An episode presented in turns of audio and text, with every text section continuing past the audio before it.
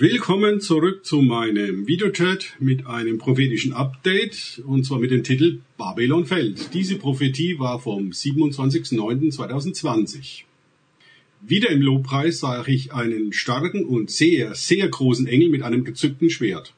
Nach einiger Zeit neigte er sein Haupt zu mir und sprach mit lauter Stimme, Babylon fällt. Ich fragte den Engel zurück, ist damit die Hure Babylon aus Offenbarung 17 gemeint? Der Engel schüttelte sein Haupt und sprach wieder mit lauter Stimme, Nein, Babylon fällt. Er stand weiter mit seinem gezückten Schwert da. Ein drittes Mal rief er, noch lauter und eindringlicher, Babylon fällt. Danach konnte ich ihm nicht mehr im Geist sehen. Ich dachte darüber nach, was ich gerade geoffenbart bekommen hatte. Da erinnerte mich der Heilige Geist an 9-11. Die Bilder vom 9. September 2001 waren wieder präsent. Wie zuerst die beiden Türme des World Trade Centers, übersetzt Welthandelszentrum, WDC 2 und WTC 1 einstürzen und anschließend das WDC 7. Möglicherweise hatte, hat der starke Engel deshalb dreimal Babylon fällt ausgerufen. Soweit die Prophetie. Nun zu meiner Interpretation dieser Vision. Vorab eine wichtige Anmerkung von mir.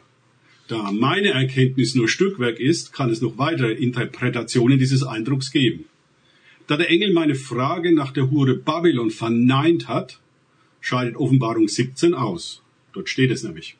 Hier beschreibt der Apostel und Seher Johannes, was ihm Gott über die Hure Babylon gezeigt hat. Ich dachte immer, Offenbarung 17 und 18 gehören zusammen. Doch anscheinend wird im Kapitel 18 ein anderes System, das weltliche System Babylon beschrieben. Ich lese jetzt mal Offenbarung 18, Verse 1 bis 24 mit ein paar Anmerkungen von mir. Nach diesen, also den Offenbarungen über die Hure Babylon, sah ich einen anderen Engel aus dem Himmel herabkommen, der große Macht hat, hatte.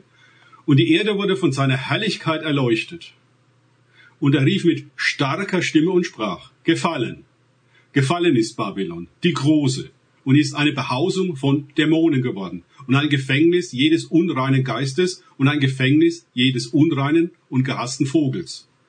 Denn von dem Wein der Wut ihrer Unzucht haben alle Nationen getrunken und die Könige der Erde haben Unzucht mit ihr getrieben und die Kaufleute der Erde sind durch die Kraft ihrer Üppigkeit reich geworden.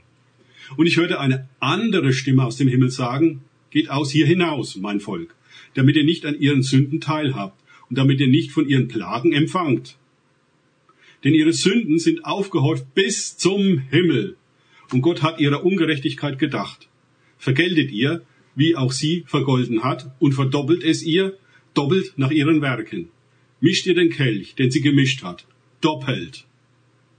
Wie viel sie sich verherrlicht hat und üppig gewesen ist, so viel Qual und Trauer gebt ihr. Denn sie spricht in ihrem Herzen. Ich sitze als Königin und Witwe bin ich nicht, und Traurigkeit werde ich nicht sehen. Darum werden ihre Plagen an einem Tag kommen. Tod und Trauer und Hunger und mit Feuer wird sie verbrannt werden. Denn stark ist der Herr Gott, der sie gerichtet hat. Und es werden um sie weinen und wehklagen die Könige. Damit sind die Mächtigen der Erde gemeint. Die mit ihr Unzucht getrieben haben und üppig gewesen sind. Wenn sie den Rauch ihres Brandes sehen. Und sie werden aus Furcht vor ihrer Qual weit abstehen und sagen, wehe, wehe, die große Stadt Babylon, die starke Stadt, denn in einer Stunde ist dein Gericht gekommen und die Kaufleute der Erde weinen und trauern um sie, weil niemand mehr ihre Ware kauft. Ware von Gold und Silber und Edelgestein und Perlen und feiner Leinwand und Purpur und Seide und Scharlachstoff und alles Thuja-Holz und jedes Gerät von Elfenbein und jedes Gerät von kostbarem Holz und von Erz und von Eisen und Marmor und Zimt und Haarbalsam und Räucherwerk und Salböl und Weihrauch und Wein und Öl und Feinmehl und Weizen und Rinder und Schafe und von Pferden und von Wagen und von Leibeigenen. Anmerkung von mir, Sklaven des Systems. Und Menschenseelen. Und die Früchte, nach denen deine Seele begehrte, sind von dir gewichen und alle Pracht und Glanz sind dir verloren und man wird sie nie mehr finden. Die Kaufleute dieser Dinge, die an ihr reich geworden sind, werden aus Furcht vor ihrer Qual weit abstehen, weinen und trauernd und werden sagen, wehe, wehe, die große Stadt, die bekleidet war mit feiner Leinwand und Purpur und Scharlachstoff und übergoldet mit Gold und Edelgestein und Perlen. Denn in einer Stunde ist der so große Reichtum verwüstet worden. Und jeder Steuermann und jeder Küstenfahrer und die Schiffsleute und alle, die auf dem Meere beschäftigt sind, standen weit ab und riefen, als sie den Rauch ihres Brandes sahen und sprachen. Wer war der großen Stadt gleich? Hauptsächlich läuft ja der globale Handel über die Meere. Und sie warfen Staub auf ihre Häupter und riefen weinen und trauern und sprachen, wehe, wehe, die große Stadt, in der alle, die Schiffe auf dem Meere hatten, reich wurden von ihrer Kostbarkeit. Denn in einer Stunde ist sie verwüstet worden. Sei fröhlich über sie, du Himmel, und die Heiligen und Apostel und Propheten, denn Gott hat für euch das Urteil an ihr vollzogen. Und ein starker Engel hob einen Stein auf wie einen großen Mühlstein und warf ihn ins Meer und sprach, so wird Babylon, die große Stadt, mit Gewalt niedergeworfen und nie mehr gefunden werden. Und die Stimme der Harfensänger und Musiker und Flötenspieler und Trompeter wird nie mehr in ihr gehört und nie mehr ein Künstler irgendeiner Kunst in dir gefunden. Und das Geräusch des Mühlsteins nie mehr in dir gehört werden. Und das Licht einer Lampe wird nie mehr in dir scheinen und die Stimme von Bräutigam und Braut nie mehr in dir gehört werden. Denn deine Kaufleute waren die Großen der Erde. Denn durch deine Zauberei sind alle Nationen verführt worden und in ihr wurde das Blut von Propheten und Heiligen gefunden und von allen, die auf der Erde hingeschlachtet worden sind.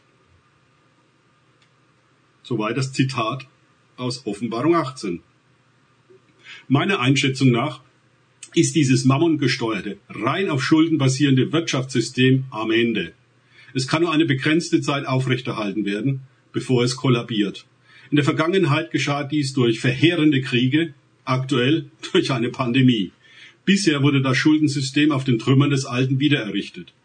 Nach der Prophetie und dem, was ich aus Offenbarung 18 gerade gelesen habe, scheint dies diesmal nicht mehr möglich zu sein. Jesus gab uns eine wichtige Prophetie zu diesem Thema. Sie steht in Lukas 17, 26 bis 29. Und wie es in den Tagen Noahs geschah, so wird es auch sein in den Tagen des Sohnes des Menschen. Sohnes des Menschen ist eine andere Bezeichnung für Jesus Christus selber. Sie aßen, sie tranken, sie heirateten, sie wurden verheiratet bis zu dem Tag, als Noah in die Arche ging und die Flut kam und alle umbrachte. Ebenso auch, wie es geschah in den Tagen Lots. Sie aßen, sie tranken, sie kauften, sie verkauften, sie pflanzten, bauten. Am den Tag aber, da Sodom, äh, da Lot von Sodom hinausging, regnete es Feuer und Schwefel vom Himmel und brachte alle um. Ebenso wird es an dem Tag sein, da der Sohn des Menschen offenbar wird. Wie ich in vorigen Prophetien schon weitergegeben habe, wird nichts mehr so sein wie bisher. In diesen Versen steht etwas von der Offenbarung des Sohns des Menschen, dem Gericht vorausgeht. Gericht bedeutet immer Reinigung. Jesus spricht hier über eine vertiefte, erweiterte Offenbarwerdung seiner selbst. Vielleicht spricht er hier über seine zweite Wiederkunft, vielleicht auch nicht. Wir werden es wissen, wenn es eintritt. Jesus vergleicht das, was seiner zweiten Wiederkunft vorausgehen wird, mit den Geburtswehen einer Frau. Was bedeutet das für uns? Dazu eine weitere Aussage von Jesus in Lukas 12, 56. Wie kommt es, dass ihr die Zeit nicht beurteilt, beurteilen könnt? Dazu noch die parallele Stelle im Alten Testament in 1. Chroniker 12, 33. Und von den Söhnen Isaschar solche, die die Zeiten zu beurteilen verstanden und wussten, was Israel, übertragen auf heute die Ekklesia tun musste. Zu diesen Wehen der Zeit und auf was wir achten müssen, habe ich etwas sehr Gutes in den Tagesgedanken meines Freundes Frank Krause gefunden. Ich zitiere. Jesus wird die Zeit auf der Weltenuhr, wie wir sie kennen, beenden, um eine neue Zeit einzuläuten. Jetzt wird es Konflikte um ihre Geburt geben. Eigentlich geht es um gar nichts anderes mehr. Darum müssen wir den Fokus klar kriegen und die Stunde erkennen, die es geschlagen hat. Jesu, alle Prophezeiungen der Welt, nicht nur die christlichen, sprechen von einem Ende der Zeit im Sinne eines Zyklus, der sich beendet und dann dem Beginn einer neuen Zeit, die aber nicht wie die vorherige ist. Auch sprechen alle davon, dass die Welt an dieser Zeitenwende hoch korrupt ist und durch ein reinigendes Feuer gehen muss, in dem jede Unmenschlichkeit, Unnatürlichkeit und Unheiligkeit aufgelöst wird. Die Zeit wird wieder zurück auf Null gesetzt. Alles auf Anfang.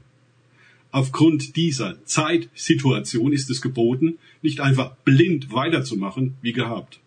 Es gilt dringend, Buße zu tun, also anzuhalten, in sich zu gehen, zur Besinnung zu kommen, den eigentlichen Zustand im Licht der Zeit zu beurteilen, den Weg der Reinigung und des Feuers zu gehen, bevor der Weltenbrand kommt.